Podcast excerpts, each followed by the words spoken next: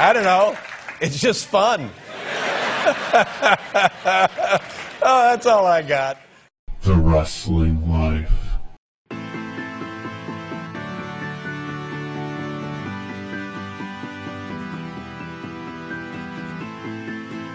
Hey everybody, it's the Wrestling Life. It's episode 304. It's the second week of June of 2022. I'm Ethan. I'm Liam. Liam, we have so much to talk about this week. And as always, so many things we can't talk about on the first and the only wrestling podcast.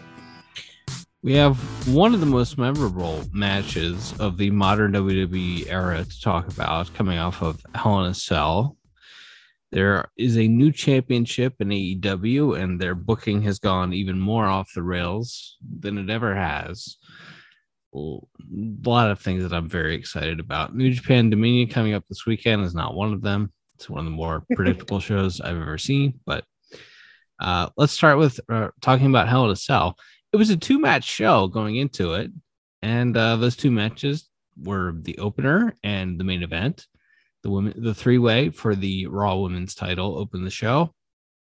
And then Cody with a torn pec main evented that show, Hell in a Cell against Seth Rollins in what was not probably a five star in the ring match, but turned into one of the more compelling performances ever because he completely tore his pec off off his off the bone and and worked a match with it anyway. It was something else. What did you think of Hell in a Cell? Yeah, I think that uh, what you said about it being a two match show is is pretty accurate. Nothing, I didn't think anything else on the show was bad by any means. Um, the six man was all right. We'll we'll get to Edge in a little bit. Um, but as far as the actual, uh, you know, the wrestling up and down on the show was fine, except for the Omos match. But you know, can't win them all. Um, and yeah, the opener was really great, and I thought had a a, a pretty clever uh, wrinkle to the the classic house show three way finish of uh, of you know somebody hits a move and then the other person races in and throws them out of the ring and steals the pin. Uh, they actually kind of made that the whole story of the match. So I thought that was a neat little touch on that very modern and very uh, overused finish for a triple threat match. And then yeah, you had uh a main event, which you know it's it's really way up there. And I was thinking about this going in. It's like Hell in a Cell is not very interesting anymore as a concept, and part of that is because instead of doing a Hell in a Cell match when it's time to do a Hell in a Cell match, you just do a Hell in a Cell match because there's a show called Hell in a Cell now. Yes. And part of it is because, in my opinion, you can't bleed. and I don't know that a Hell in a Cell match feels particularly unique or different in a in a, an environment where you can't do any like wrestling violence. Um, so I did not have I, I, thought it would be a good match because Cody and Seth have worked really well together on the last two shows, but I wasn't expecting a lot. And then yeah, the the news broke, I guess, over the weekend that Cody was was hurt and that it was feared that it was a torn pectoral muscle. Um, WWE was very quick to point out that he did not tear it during the brawl with Seth Rollins, but during his weight training later in the week, which I thought was just fascinating that they kept pointing that out. Um, it but, bizarre, but they kept pointing it out as well, was it not? Like what? I thought so. Like I thought, I thought, oh, they're mad at him. like they're they're upset that he hurt himself and maybe and I thought maybe he was going to lose because right. of it. Um, right. But they they stayed the course, um, and as you said, Cody's performance, uh, you know, both both his selling and I'm sure his real life pain that he was in. He had this giant, horrible bruising all up and down his chest and up and down his arm, which only got worse the next couple of days. He put a put a few more pictures up, I think, on his Instagram, and it's the the bruising's going all the way down to like his wrist now. And I mean, he did finally get the surgery this week, so but it was it was known that he was going to need surgery and that he had torn it as as was the quote completely off the bone yeah. um and he still went in there and he couldn't do a lot with that side of his body because of that.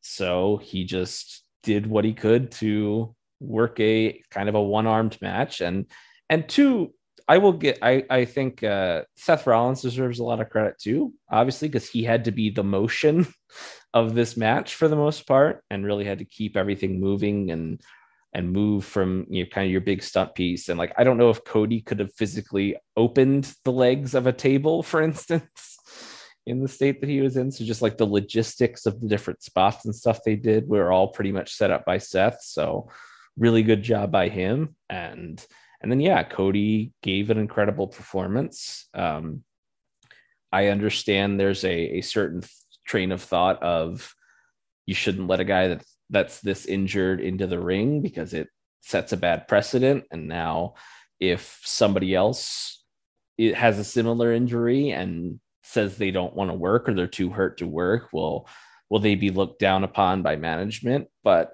I mean, to that I would say you're already looked down upon and thought of as replaceable by management unless you are Roman Reigns or Brock Lesnar.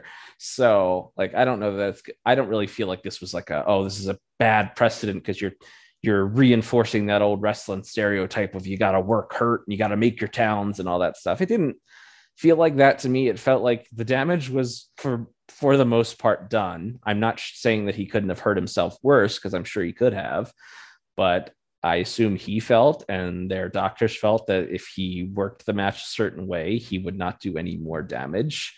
And with that in mind, they went out there and, and had an all-time classic. And as people have pointed out, you know, real real life athletes work with uh, with torn pecs and biceps and things like that. It's not it's not maybe advised by by by medical professionals, but it's but it is a uh, you know it is a thing that happens in real sports as well. So I didn't I, I didn't see a ton of that, but I, I understand the concern over was it a good thing that he did this match at all? But you know, as it stands in a bubble, incredible job by both of those guys, and it's it's maybe the most memorable WWE match in the last in the last decade.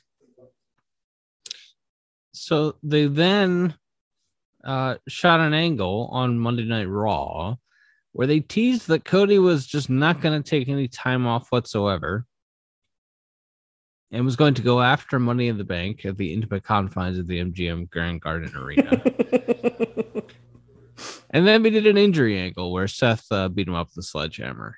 So very, very gently beat him up with a sledgehammer. So that uh, apparently has written him off for a while, and we have Money in the Bank coming up next. No Roman Reigns on Money in the Bank, although apparently he's going to uh, defend the title on television against Matt Riddle before he uh, defends it against Randy Orton at SummerSlam. But he's going to defend it on television rather than Money in the Bank. Is something weird going on with Roman Reigns that we don't know about? Feels that way, right? Like and again, I don't, like we, don't, we don't have all the information.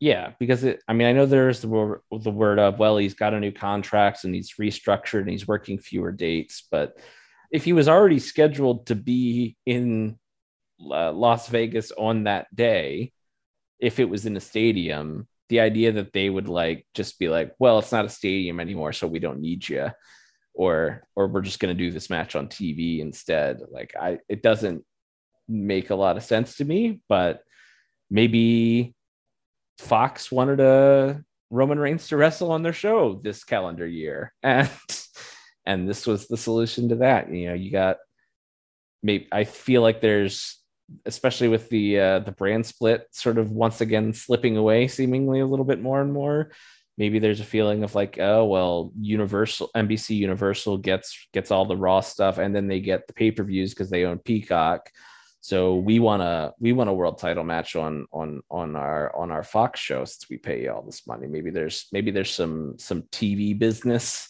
involved in this, but yeah, just the the whole handling of Roman Reigns and the nobody talks about how he's just sometimes not there and how he hasn't defended the belt in three months like even if you thought he wasn't going to do that you'd think you'd make that part of a storyline to make like try to make him a bigger heel that he's never around like they did with brock but they don't It's just it's just never discussed why the uh, the main championship, the unified singles championship, is not on the show and why he's not around.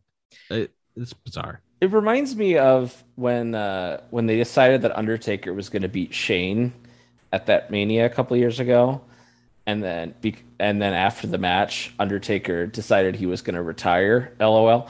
Uh, Yes. And Vince got mad because if well, if he knew this was going to be Undertaker's last match, he would have had Shane go over, which is also really funny. Uh, but and so they just pretended like Shane had won and he was the GM for for six months or a year or whatever. Sure. So it feel it feels like why why if they had known that he was going to be restructuring his deal or off TV for most of the summer or not working any pay-per-views, why would they unify both world titles and put them on him? like if they had known that at WrestleMania, why would they have done that? Uh other you know you didn't have to do a title for title match. You didn't have to put the the raw belt back on brock. You chose to do that. And then you chose to put both titles on the line at, at the mania match. So just just a lot of fascinating decisions that i would would love to hear some uh, some insight on from uh, some people in the know if there are such people existing currently. Yeah, it's pretty strange. It is uh it's pretty strange. AEW Dynamite this week was pretty strange also. it uh it was a wild well i guess turning back the clock we go to punk Rampage. yeah, Yeah. rampage cm punk announces that he has as yet to be officially explained injuries um and uh we were told he had surgery on his lower leg by jim Yes. ross on tel on uh, dynamite this week but he comes out uh appears to be saying that he i took his messaging as i wanted to vacate the belt but tony khan told me not to and i was like okay so he's not going to be out that long and then Chris Jericho said twice, he's vacating the belt, he's vacating the belt, and nobody corrected him. So I said, oh, I guess he's vacating the belt then. Um, and my under based on how this unfolded on television, it didn't seem like Excalibur or Taz knew either, because neither of them jumped in to correct Jericho when he said that. And then finally, we get some sort of clarification between the end of Rampage, where Excalibur tries to spit out all of this stuff, and then over the following days on social media that the title is not vacated, but they're doing an interim belt, and that the the title will be the interim belt will be decided between Jon Moxley and somebody that wins Battle Royal, and and then also. Uh, and that the person who beat wins the match between Battle Royal guy and and Jon Moxley will face either Hiroshi Tanahashi or Hirooki Goto at Forbidden Door, and the winner of that match will be the for the the new interim AEW champion until such time as Punk is back. And really, all that we were missing was Mike Tenay and Don West saying it's really quite simple. Correct. Correct. Very convoluted. Extremely convoluted s- scenario. And we haven't even gotten to the actual Dynamite show, which, as you mentioned, was not a good show. um, yeah. So then on Dynamite, uh, they have a battle royal where um, the winner will then face the, so the winner will face the number one contender to be the AEW representative in the AEW interim title match. mhm, mhm, mhm. the wrestlers ranked two through five in their own rankings, which are fake, but they put them out every twice a week, every week. We're not in the battle royal. So it was 21 unranked guys in a battle royal rest, wrestling for the chance to wrestle the number one ranked guy, while the number two through five ranked guys were not in the match. So then they have the number two ranked guy go out later in a promo and say that, well, you know what? I asked not to be in the battle royal because I want to get a shot at CM Punk when he's back and healthy.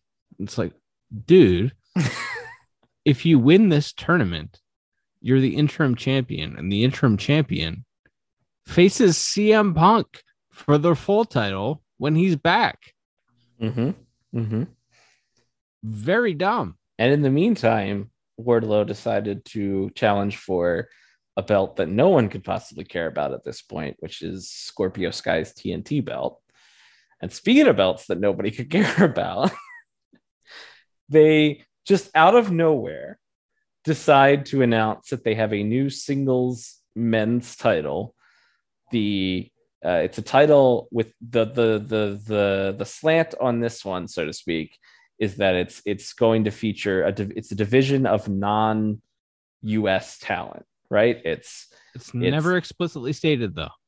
right. It's it's it's got a bunch of flags on the belt, and we'll get to the the actual name of this because there's you know they're so they're doing a tournament bracket for this. They didn't do a tournament bracket for their interim world title, but they did a tournament bracket for this belt. They just suddenly announced was coming out, and it's uh, a Canadian man wrestling a Bulgarian man, Yeah. a uh, a British man wrestling an Australian man, Yep. uh, a Mexican man wrestling somebody else I forget, and and then two Japanese men will wrestle each other, and then the winners of those four matches will have a fatal four way at the Forbidden Door show to crown the first ever. Is it the is it the AEW International Championship?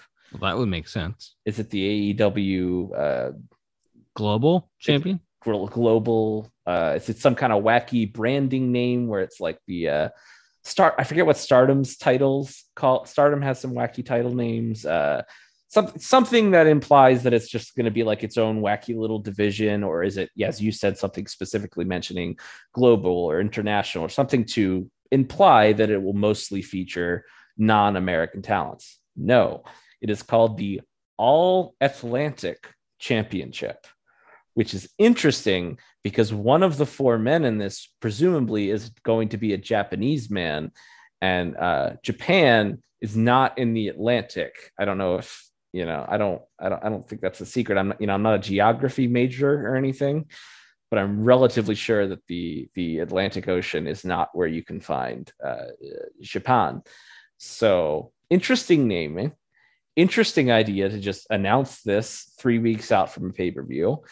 And uh, interesting that apparently by default, all of the people uh, that were in this match or that are in this tournament just weren't interested in going for the world title. And uh, even though they, they didn't explicitly say that, but like Pac and and Miro and Ethan Page and Pentagon, none of them were in the world title battle royal, I guess, because they would rather win this all Atlantic belt. Uh, but yeah, so that's going to happen. It was really out of nowhere. And as someone else pointed out, you have all these ROH belts and you have your Mhm. other AEW belts. Why? Why would now? Like, if, if it's one thing if you think if if your grand plan is that Ring of Honor if, is eventually going to be its own thing, and you're going to take all those belts off of AEW television. But until then, why would you introduce another men's championship when you have the AEW title, the interim AEW title, the TNT title, the ROH title, the ROH pure title, the ROH television title, the ROH tag titles? Why would you introduce yet another belt at this point, at this juncture in time? Yeah, I don't know why this was key to do this week. I I, I don't know. I I really don't know. I think the cracks are starting to show mm-hmm. in terms of one man doing everything in that company. And I think I've said this before.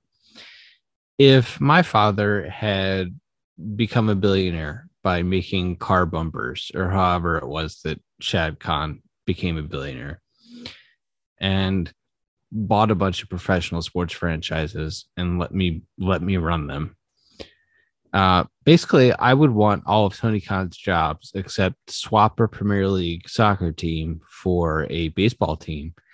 And I would try to run a baseball team, an NFL team, and a wrestling company at the same time. Those are my three main interests. So Mhm. I I I uh, I empathize with him in that he's trying to do all of these dream jobs at once. I too, if I were the son of a billionaire car bumper maker would would try to do all my dream, dream jobs at once. But I think now we're seeing the cracks of trying to do multiple full-time jobs at once. And AEW creatively and quality control wise and continuity wise, it's like they've always been very fly by the seat of your pants, but now even more so than ever, it's becoming evident that they're fly by the seat of your pants on television. Yeah, and it's it's it's it's one of those things where it is to an extent a self-inflicted problem where there are certainly people who work for your company currently who do have experience booking television and and working in the office and and there are people that could probably help you and you could delegate some of this obviously as as we understand it the original plan was not that tony khan tony khan maybe was the going to be the final say so guy in AEW always, but the the EVPs were supposed to be running the company, right? That's why Cody was the public face doing press conferences and everything for the first year. Um, right. And then at a certain point, when you know the the faithful Dark Order beatdown of the Elite show, uh, Tony Khan decided that this wasn't working and it's his money and he needs to take a more hands on approach. I would also understand that if I had invested a bunch of my slash my billionaire car bumper father's money yes. into this thing, and I thought cracks were starting to show under the people who are in charge, I can understand wanting to be very hands on with this. Sure. And and wanting and going, hey, it's my money, and I need and I don't like what I'm seeing on my television screen, so I need to be the one in charge, and I need to make and I need to be the one that's actually booking all these shows and deciding where we go and all that. Fine. I don't, again, I don't begrudge him for that for sure. But when you are also a full time uh, head of what is he, the head of the Jags analytics department and something along those lines. And then, yeah, it's the, the owner and, and GM of the, the Fulham Football Club. Um, it's like, yeah, that's, that's, it's too much, man. And it's, it's not the shows as of late. You are, again, you are fortunate that you have an incredibly talented roster who will put on very good matches and and are over with the crowd that that covers up some of these cracks but you know in in another 2 years when maybe the crowd is a little more tired of seeing some of these guys uh do you do you, when the the welcome has worn off are you still are you still going to be able to have a show that a million people watch every week if these if these flaws aren't addressed now? Maybe, maybe not. I don't know. Maybe this is maybe they have a super loyal audience like Raw and SmackDown do, where it'll just never drop below that whatever it did during the the pandemic, the seven hundred eighty thousand, and and maybe that'll keep the the Turner networks happy, and you'll be in business for another ten years. I don't know, but it's it's definitely something that, especially when CM Punk and Bryan Danielson are both hurt and you have other guys not on the shows. Kenny Omega's been hurt for months, and who knows when he's coming back. The Hardys are banged up. Like all of these, you have a lot of your your stars you devote a lot of television time to. Adam Cole, uh, you know, all banged up or injured or off TV right now. It's like you're those are those are those without that star power and those people that everybody likes putting on great matches and making memorable moments people will start to notice the the the stuff in between that isn't good and and might start to harp on that a little bit more than they would you know in in previous eras of this company. Tell you what man the checks must not have, have cleared this week because the most staunch AEW defenders in wrestling media, Bryan Alvarez and Dave Meltzer, were extremely critical of AEW this mm-hmm. week. The damnedest thing I ever heard. I mean, uh, yeah, I listened to a little bit of their their thoughts, and I thought, and that's something we, we didn't talk about. Speaking of the world title, you touched on it that the the other people, the other two through five ranked contenders, just weren't in the match with very little explanation. And then a week after this MJF promo that was supposed to be a heel promo that got cheered, Hangman Page comes out and says, like, well, guess I'm not sniffing the world title anytime soon. And everybody boos, uh, which I feel like is a bad sign because, again, that's him pointing out, well, they didn't book me in the world title match. So I guess I'm not going to be the world champion again anytime soon. And people didn't like that because they like Hangman. Uh, and so, and then he, and then he challenges Okada, obviously, but, uh, which is obviously people will like that, but it, but it is a weird thing to have this guy who's been one of your top guys and, you know, was a, a building block to the starting t- days of your promotion. And you built up a, you know, an 18 month storyline to him finally winning the world title. And then two weeks after he's lost it, he's just like, yeah, I guess I'm just hanging out from now on. like it's weird. It was a it was a weird show. The angles, the the justifications for why certain people weren't in these matches were either just not given at all or the ones they gave were not good. And then yeah. yeah, you're and then you're also whether you mean to or not are drawing attention to the fact that well, yeah, why wouldn't why wouldn't Hangman Page be in that battle royal? Which is as we were talking off the air, if the the the honest answer I would guess is you don't want to beat Hangman Page or you don't, again right away, or you don't want to beat the other top. You don't want Wardlow getting dumped out of a battle royal, and you also don't want him losing to Jon Moxley. I mean, you could just have him win and win the world title. That's always an option. If that if there's a guy you just refuse to beat, maybe he should just win all the time and be your world champion. That's always an idea. But yeah. but in the short term, either come up with a better justification for it, or in my opinion, it's a lot better to quote unquote beat guys by having them get thrown out of the battle royal because you can have 10 men gang up on Wardlow to get him out of the ring, or you can have whoever Hangman Page is going to be feuding with next sneak in from behind and throw him out or whatever. But to not to not even really address why like Hangman wasn't in it, why Adam Cole again in real life, I guess Adam Cole was banged up and hurt, but they didn't say that. Adam Cole just came out and he was doing doing commentary, and then he got mad when when Hangman said he wanted to be the IWGP champion and said if anyone was going to be, he was going to be. So now you're reigniting the Adam Cole Hangman feud, which was settled very recently, and they're feuding over another promotion's belt. it's utterly it's utterly bizarre. Mainly, it is good though that um, people on screen at all times are either uh, all segments in the EW are either Adam Cole or Britt, ba- Britt Baker segments, or people are asking, "Where is Adam Cole? Where is Britt Baker? what is Adam Cole doing? What is Britt Baker doing?" Mm-hmm. It's like they should probably be the champions. Uh, it's my my takeaway, given how much television time and character work is devoted to them. And if Tony Khan was adamant that Okada and Hangman is not happening, then Okada and Cole is definitely happening. Mm-hmm. And then in that case, Cole has to beat Hangman anyway to set yeah. that up. Yeah, somebody's yeah. I don't know, man. I also I just feel like the idea that you didn't want to beat those guys again, you don't have to actually pin them if it's a battle royal.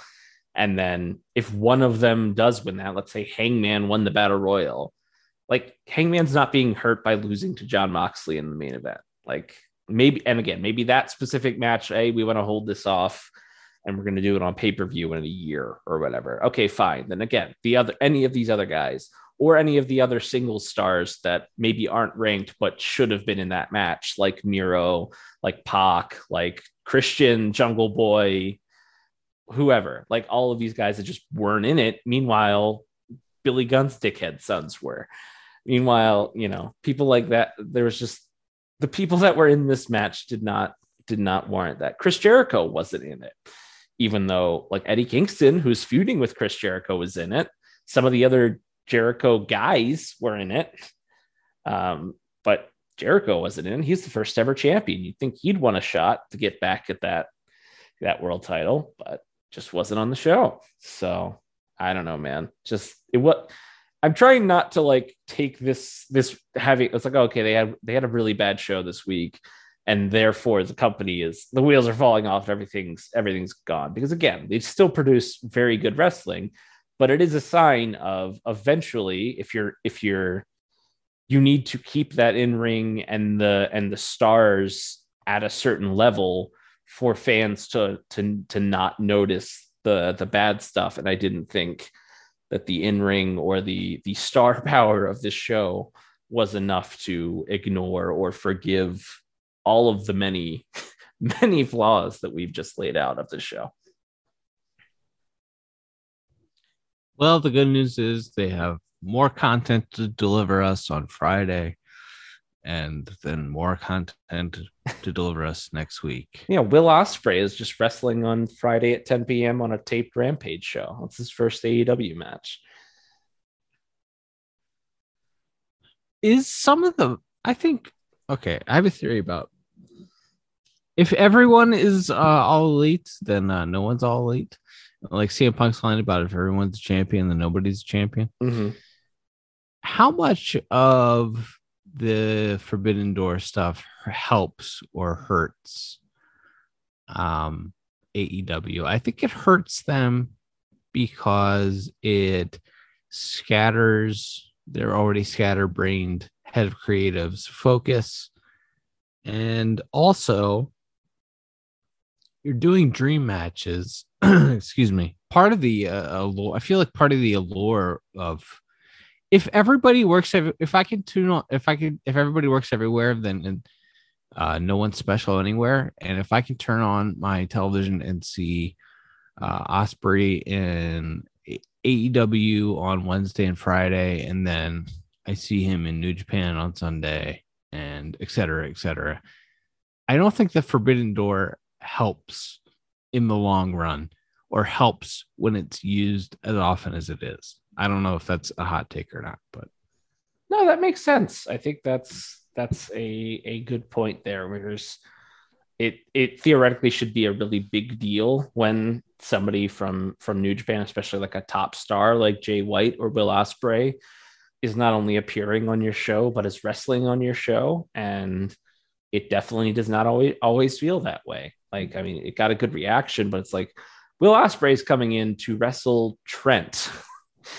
uh, no offense to Trent, but that's not near the top of the list of anybody that I'd uh, that I'd want to see him wrestle in in uh, in that company. I mean, I, I, thought about that a little bit on the other end when when I went to the, the New Japan Strong tapings in uh, in uh, in Philly uh, last month, and it's like QT Marshall's wrestling on this show and and some of these other guys, you know, the AEW guys, Chris Daniels is on the show, and Eddie Kingston, and and and some of these guys. Again, not that I don't like any of those guys, but it's like this is a, this is a New Japan show.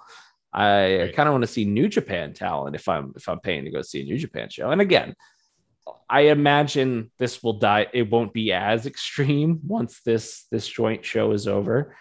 Um, but the but as of now yeah it's it's overload and it's hard every it can't all feel like a big deal if if somebody's running out every two segments from the other show to to beat up your guys um so yeah that's like i said it's probably going to be a good show on paper there'll probably be some good matches and everything but uh just just just just a lot and just not a the way the show was laid out and by the way we didn't even mention kyle o'reilly won the battle royal uh, and then lost to Jon Moxley, uh, which uh, fine, whatever. Uh, but I mean, I've known Kyle O'Reilly for uh, like 15 years.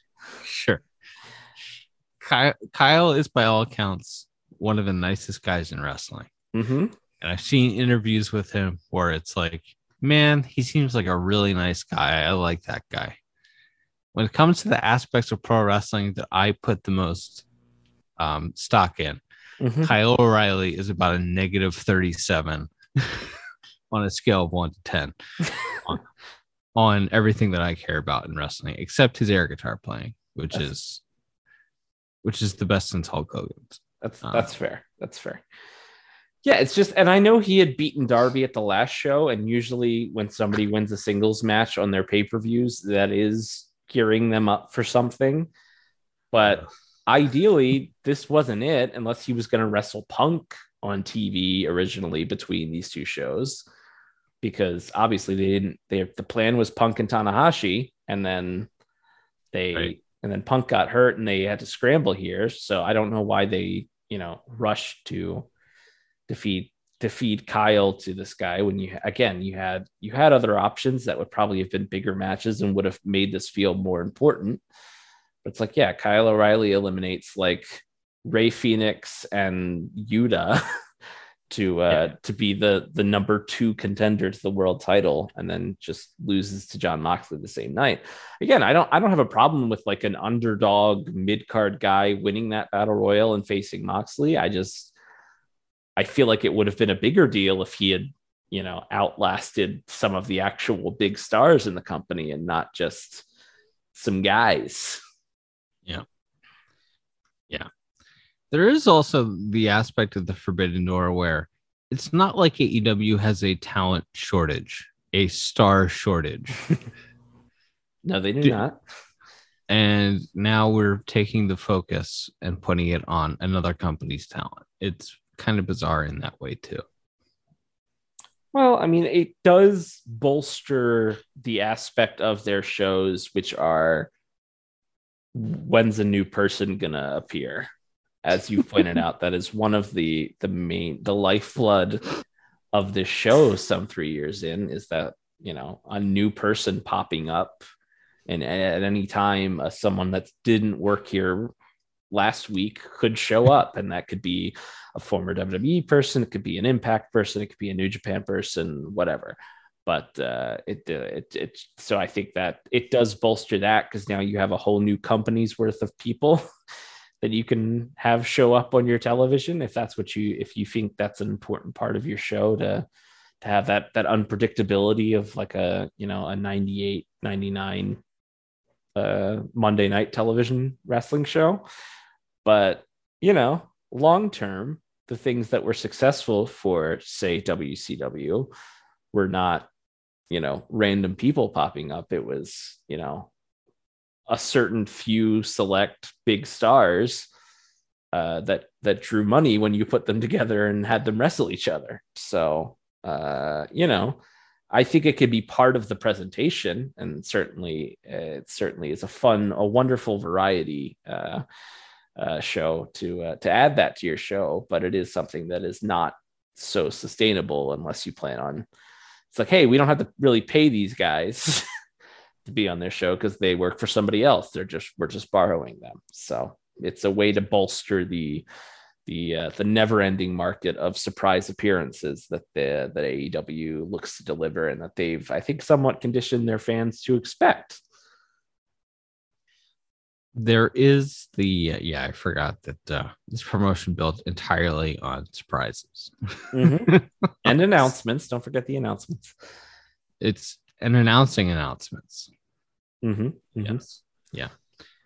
Uh, Dominion is this weekend. Jay White and Okada for the IWGP title is the big match. I don't expect Okada's going to lose that title anytime this year, with it being the 50th anniversary year and them being very into Okada. Um, Same. yeah. What? So, so he's a handsome man. Uh, so uh, yeah. So I I don't I don't see this as a huge show. Hir- I mean Hirooki Goto versus um uh Hiroshi Tanahashi for the right to challenge for the interim AEW world title. All right. And uh yeah, and then uh Hiromu won uh the best of the super juniors for the third year in a row and the fourth year overall Mhm. and he's challenging for the uh, junior title, not at Dominion, on a house show next month in a couple weeks. Oh, I love, I love, I just, and it's one of those things where I understand, especially over the last the, the pandemic years, there's only so many guys you can book strong Yeah. that people will buy. But especially this year, like they got some guys from Impact, they had Yuta, and like it felt like this was like, oh, this this is gonna be like we're getting back to like the glory days, of the best of the Super Juniors, and it's uh, and again, it's a good match. It's a good match. I understand why you go back to it a lot. But El Desperado and Hiromu in the finals for the, you know, like 10th time in in in three years they've wrestled or something, and and it was it, it was a good match, but it's and then yes, Hiromu won again because that's just kind of what happens here. And you know, I know he has that vow that he wants to main event a Tokyo Dome, and maybe he'll get his wish because you know eventually there will be more uh, Tokyo Dome shows than days in in the year. Uh, so yeah. maybe eventually he'll get his wish, but it's like, boy, it feels like it's time for uh, maybe for for for uh, for old Hiromu to uh, to put on a few pounds and and move up and out because boy, we got we got uh that that junior division with him on top as good as he is it's it's a it's a little top heavy and and there's not much left for the uh for the other guys hanging around in that in that division. Yes and uh they've also uh fined uh, uh Kota Ibushi uh, a percentage of his salary over the next three months and fined the company president and uh and moved, find and moved uh, Gedo's booking assistant to a new position within the company, which mm-hmm. is uh, just a whole bizarre scenario of events that I don't really know how to begin to talk about. no, yeah, I mean, you just hope everyone is, you know, especially Ibushi in this case, is you know mentally okay, and you know, and and everything. But yeah, that was a it's it's been incredibly messy and they they announced that like here is the official like resolution of this. And immediately Ibushi was like nope that sucks. That's not right. And then a week later they're like okay now we find Ibushi and also the president. And and moved this guy out of his role or whatever. And I still don't feel like that satisfied anyone. So you know, hope everyone's okay. hope, yeah. you know, hope, hope. Like, I don't, I don't. I mean, the last thing that matters at this point, obviously, if he's having a something of a crisis of conscience or a mental health crisis, is whether or not he wrestles again or wrestles for New Japan. But yeah, you know, I hope he's, I hope he's all right and that he's gets himself healthy and does what is best for you know his his his career and his personal life going forward. All right. Uh, we've certainly uh, covered the entire globe, the Atlantic, the Pacific, everywhere. The all Atlantic uh, edition of this pod, you might say. Correct. Uh, is there anything else you'd like to discuss this week? No, I think that uh, that about covers the uh, the big the big notes here. We got a, a Money in the Bank show that's not in the stadium and no longer has a world title match. But uh, you know, as we talk about every year, it'll be fun to see if they decide to uh, create a new star with one of their two money in the bank matches or just reinforce one of the existing stars. That's that's usually the fun of money in the bank for me is just seeing we gonna try this year?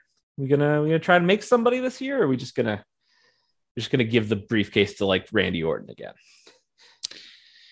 Yeah yeah probably probably the latter. It's been a few years since they've really tried. Yeah so mm-hmm. they may be willing to try with on on the women's side but we don't know Oh, so. oh, we should. We would be remiss not to mention uh, Finn Balor turned heel and kicked Edge out of his own stable one night after Edge beat his ass and pinned him. Uh, uh, because uh, I think when with Cody being down for a time, they looked around at who they had on the top babyface side and went, "Well, we got Lashley. You know, that's good. He's our top guy. Who else we got?" And there were tumbleweeds. So Edge is going to be a babyface again. Look, uh, I, I just don't know how Edge can be a babyface. He spent the last three months telling the people how much he hates them and how they're sheep. Mm-hmm. and then the, his big the thing that uh, the his big empathetic thing is he got his he got his ass kicked. Mm-hmm. like I do, I don't like guys turning babyface by being beat up. Mm-hmm. it's it's really it's really weak and it's really dumb and it doesn't make sense. I'm also not convinced that Edge is going to be the top babyface. Just, I mean, I think he's going to be away for several for several weeks at least, selling selling this beat down. But also, um, he's he's pretty old and he's pretty fragile, Mhm. and uh, I don't think Vince is gonna push him as a top baby face. I just don't. I think I think Bob Lashley is gonna get that spot. Which fine. What is even a top baby face anymore if they're not wrestling for a championship? Like Well, they did have Lashley tease that he's gonna go after the title, so maybe that's. Well, we we've already know that Drew Drew is decided he's gonna challenge for at the Wales show. Uh, SummerSlam we think is Randy Orton, and then for some reason Roman Reigns is going to do his one other title defense this calendar year against Matt Riddle. Uh, so I don't know, maybe Lashley will wrestle Roman at like the Rumble. right, which makes it even stranger that they did that thing six six months ago or Mhm. six months ahead of time at uh at Hell in a Cell with Lashley posing with the with the belt from the fan. But regardless, it's long-term storytelling. That's what that is. Well, Uh, when you reference something and then wait six months to follow up on it, that's that's called long-term storytelling, or so I'm told. certainly. Well, now your favorite group, the Judgment Day, has a new leader in Finn Balor to go along with Damian Priest and uh, Rhea Ripley. How do you feel about the heel Finn Balor? I mean, that's. I mean, I guess he was a heel in NXT on his second run there, but um, I don't know. They never really tried Finn as a heel on the main roster. Um, he is small still. Unfortunately, turning heel doesn't help him grow grow six inches. Uh, but you are generally booked better as a heel in this company than you are as a babyface. So Oh yeah, um, and hey, you know, you have you have Damian Priest, you have Rhea Ripley, and now you have uh the the the demon is the leader, so they can really, really lean in. If you thought they were leaning into garbage, spooky time wrestling tropes that Br- Vince and Bruce Pritchard love before, oh, now we're really gonna we're they're gonna be teleporting, they're gonna be shooting lightning, they're gonna be they're gonna be doing all kinds of wacky, spooky stuff. Uh, just very cinematic television coming coming your way with with Finn Balor in that group, I'm sure. And then uh, I don't know what happened. AJ Styles got busted open really bad in that match on Sunday night. There's like fan cam of him just gushing blood, and then he wasn't on Raw Monday. So I would assume you AJ AJ just keeps feuding with with the Judgment Day. Uh, and I get I guess you have money in the bank, so you could just throw both those guys in the ladder match or whatever. It's one of those shows where they get a month off from having to try. yes. Um, so because you get to put eight guys in a ladder match. Um, but you, you do a bunch of qualifying matches on TV leading up to it. mhm, mhm. Yeah. So yeah, that's that's that's that's made. But yeah, for like if you're looking at like what's gonna happen at SummerSlam, it's like I mean you could just do that six person again, but have Edge and Finn swap teams, I guess. Like you could just poor Liv can keep uh getting her getting getting beaten by Rhea every week in the meantime. And oh, they're doing Rhea and Bianca, which boy, if I were Bianca, I would not want to have to wrestle any spooky wrestlers. like that's that's just always a recipe for when like the the awesome superstar legit athlete has to wrestle the spooky guy or girl in this case. It's just it's it's never good, but we love this. We love this. We're gonna Bianca is going to be menaced by the magic powers of the judgment day and she's going to have to sell confliction and fear and it's going to just be wonderful television Got that to look forward to. I was looking at the in the Observer last week at the uh like the quarterly hours on uh, WWE television. It's like pretty consistently Roman Reigns and Becky Lynch segments do the best with uh, 18 to 49. And it's like, huh, the only two people they protect in their booking, the only two people on these television shows that are presented as larger than life stars, and they their segments do the best. Huh? What do you know about that? Yeah, I mean, um, well, gee, I mean, it can't have anything to do with that because we've been told by you know the people in charge of that company that it's not about it's not about wins and losses or who holds the titles or anything like that. It's just you know, it's about vibes, man. Yeah. And uh, and only Becky Lynch and Roman Reigns have those the, the correct vibes to be a to be a star in this company. It's not. Uh, it's just pure coincidence that they they never lose. Although Becky did just do a job to Dana Brooks, so they might be trying to kill to kill the second, the only other draw besides Roman Reigns, who isn't on TV half the time. What the hell was that? the hell was that? It was What? very strange. Why did she say yes to that? Brother, is this like is this like when Hogan let Kidman beat him? Is she just gonna beat everybody for the next year and she's gonna point to this as the match where she she put somebody over? I mean, hopefully. I hope I love the I'm really into the idea right now of of like backbiting politician Becky Lynch and and that this is gonna be her her Rey Mysterio pin pinned Kevin Nash uh Yes. moment where for the for the next 10 years of her career uh when she's asked about putting people over she points to this match that's that's what i'm hopeful for Yes. I did a job for Dana Brooke in a 24 7 match. what? Totally forgot about that. Like, what the hell is happening? Utterly bizarre. And it's worse. Dana Brooke is like going around selling us like she actually beat Becky Lynch. And it's just like, well, that just makes Dana Brooke look bad. Well Becky what it means is that we need to we need dana to learn her place and she's going to lose in 30 seconds next week probably So we're gonna beat her like a drum. What more again every week? More every week? well specifically becky needs to like beat her up and embarrass her and and make her tap out like three weeks in a row now just to make sure she doesn't get uh, too big of a head Sure, why not? Been going for a long time now. Anything else? No i think that will wrap us up All right. Till next time, everybody. I'm Ethan. and i'm liam We'll be back soon with more stories from the wrestling life. goodbye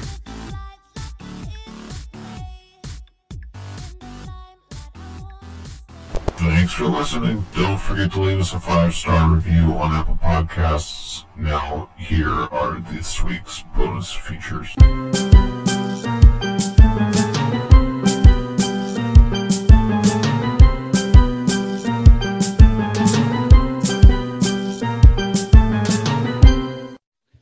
It's, one of the great dreams I've ever had.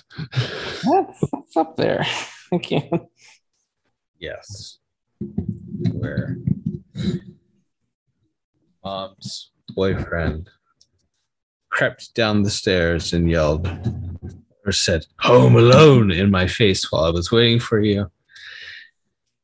And then when you got home, he was supposed to be asleep, not awake. Yells, I'm busted, took his shirt off and jumped down a flight of steps. Well, that's I love a, I love a good like physical comedy payoff to a bit. really, that's that might be the best part of it to me is is is is ending the bit as as silly and and funny as the the verbal part of that is. The funniest part to me is maybe just envisioning uh, a grown man shirtless, just trying to quote unquote escape a scenario by jumping down a flight of stairs. yes. That's wonderful to me. Yes. Yeah. What are we drinking tonight? Uh, one of my five remaining Coke energies. Oof. The final countdown. I think I'm down to four now. I think I'm down to four. They came four in a package, so down to the last package. End end of an era. It really is. Hopefully, like Triple H and Undertaker's end of an era, you'll find another large supply of Coke Energy in Australia in 10 years. Supposedly, they are still making it internationally. I think so. Okay. Uh, should be able to import it. Gotta go At to some Am- point- Amazon, Amazon.ca and see if you can get it across the border. Right. At some point, though, it's like, all right, how much am I willing to pay?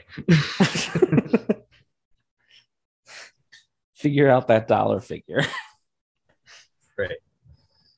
So then you're paying shipping and you're paying international shipping. Mhm. I try to keep on keeping on.